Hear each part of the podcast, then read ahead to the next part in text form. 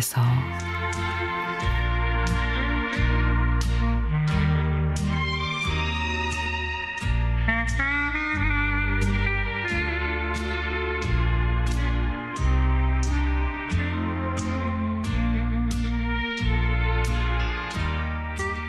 친구랑 삼십 년 만에 은사님을 만났습니다.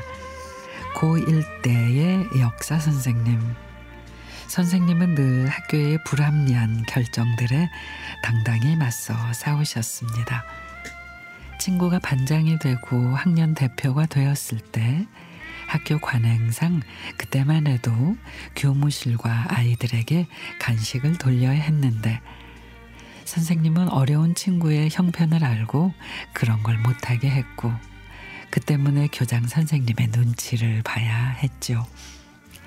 선생님이 그 학교에 있는 동안은 집안이 어려운 아이들도 반장, 부회장, 회장 등 당당하게 나갈 수가 있었고 우리 학교는 청렴 결백한 학교로 상을 받게 돼 있습니다. 늘 선생님은 어려운 학생, 또 육성회비를 못 내는 학생들에게 도움을 주었고 자습서가 필요한 아이들에게는 참고서도 사주셨습니다. 그렇게 학생들 편에 서서 일만 하셨던 선생님. 우리가 선생님 댁에 방문했을 때가 선생님 연세가 여든. 친구하고 제 이름을 기억해 주시는데 기적 같았습니다. 수업할 때 그 목소리와 표정 삼십여 년 전이랑 똑같았습니다. 네가 참 공부도 잘하고 일 하나는 똑부러지게 했지. 근데 네가 전자공학과 같은가? 친구를 그렇게 기억해 주시는 것만으로도 너무 기뻤습니다. 우리는 삼십 년 전으로 돌아가 누구는 새아이 엄마가 됐고요. 누구는 바이올리스트가 됐고요. 누구는 부동산 중개인이 됐고요. 하고 말씀드리니 선생님은 어렴풋이 얼굴들을 떠올리며 뭐라고? 그렇게 왈가닥 지영이가 아이 셋의 엄마가 됐다고? 아이고 믿기지가 않네.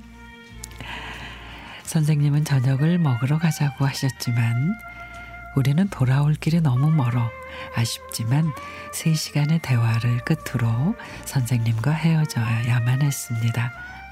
사모님이 그러시더라고요. 아우 늘 창밖을 바라보고 화분 가꾸는 게 일인데 제자들 온다고 얼마나 좋아하셨는지 몰라요.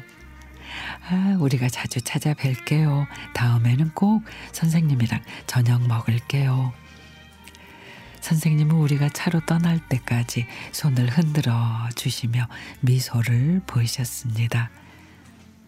늘 우리 편에서 싸워주셨던 선생님이 살면서 늘 생각이 났던 이유는 선생님처럼 행동하기가 쉽지 않은 게 인생이란 걸 알았기 때문이고 그걸 친구와 저는 감사하고 싶었습니다. 선생님 고맙습니다. 그리고 행복합니다.